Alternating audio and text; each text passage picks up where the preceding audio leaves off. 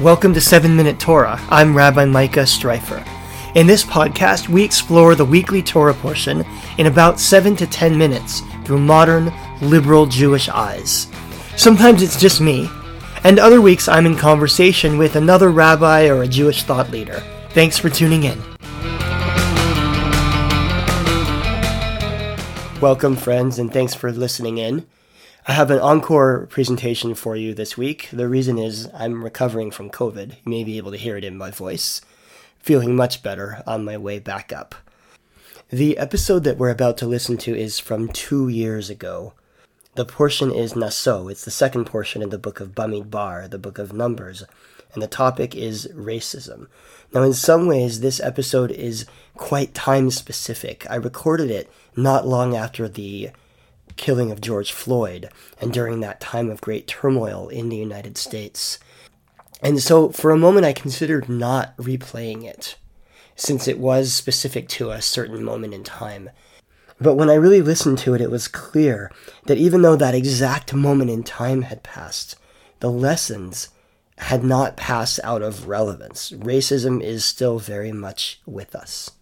So we'll explore Parshat Naso, and what it has to say about racism and equity in society.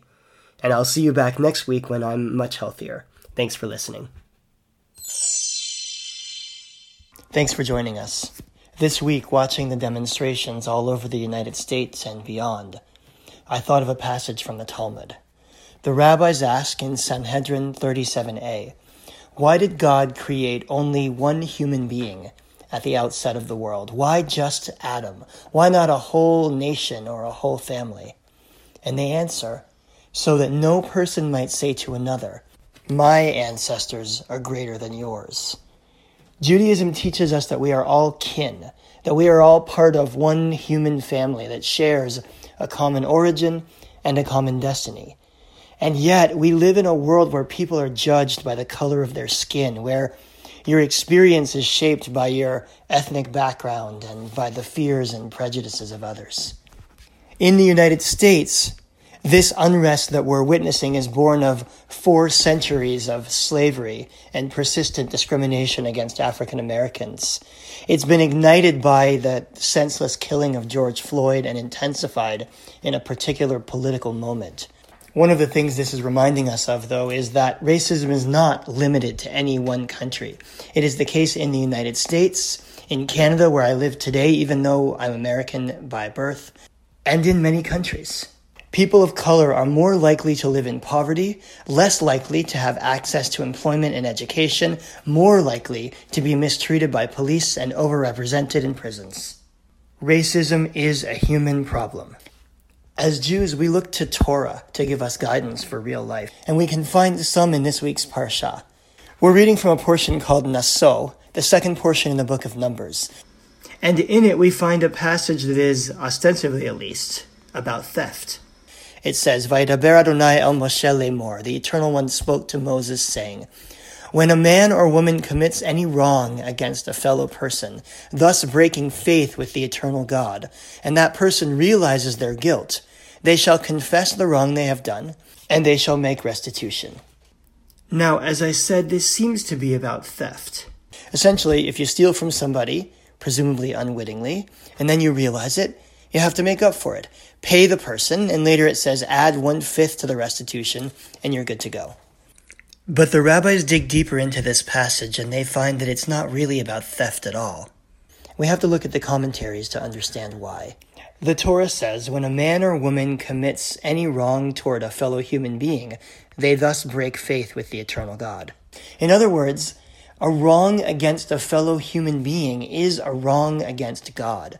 And the Eitz Chaim commentary says that this is because God's image is found in every human being. And it continues asking this why is the principle of expiation associated here with a case of misappropriation of property? And the answer is that every breach of faith is a form of theft. When you mistreat somebody, you steal their trust, you steal their dignity. So now all of a sudden, what seemed to be about theft isn't so at all. It's about the wrongs we do to one another, about how we fail to recognize the image of God in our fellow human beings, how we steal each other's dignity. And that is exactly the discussion that's going on right now about people of color. What's being called for is a recognition of the fact that some people are treated as lesser in our society, that we are not always good at seeing the image of God, seeing the humanity in one another. So we can turn back to the text again to understand what to do now. And what it says is this Vashamaha nefesh vehitvadu et chata'am asher asu, veheshiv et ashamo. When you realize you've done wrong, it says, you shall confess the wrong you've done, and you shall make restitution. So those are the steps. Number one, realize it. Number two, confess it. Say it out loud. And number three, start to make it better.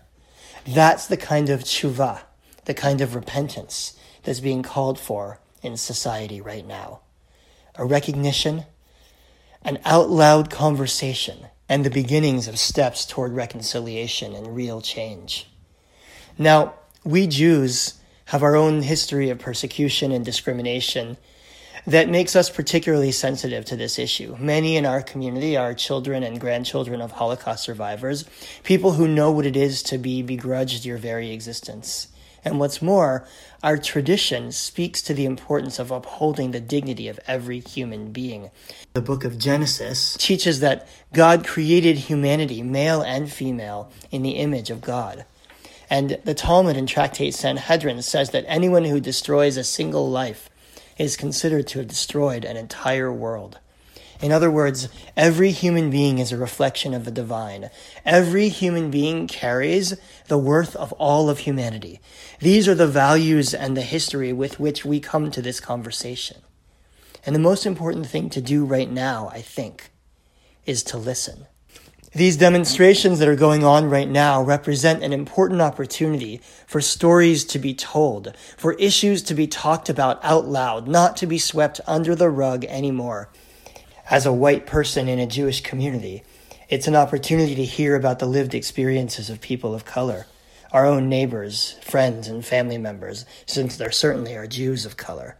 It's a chance to open our eyes and our minds to the reality of institutionalized racism.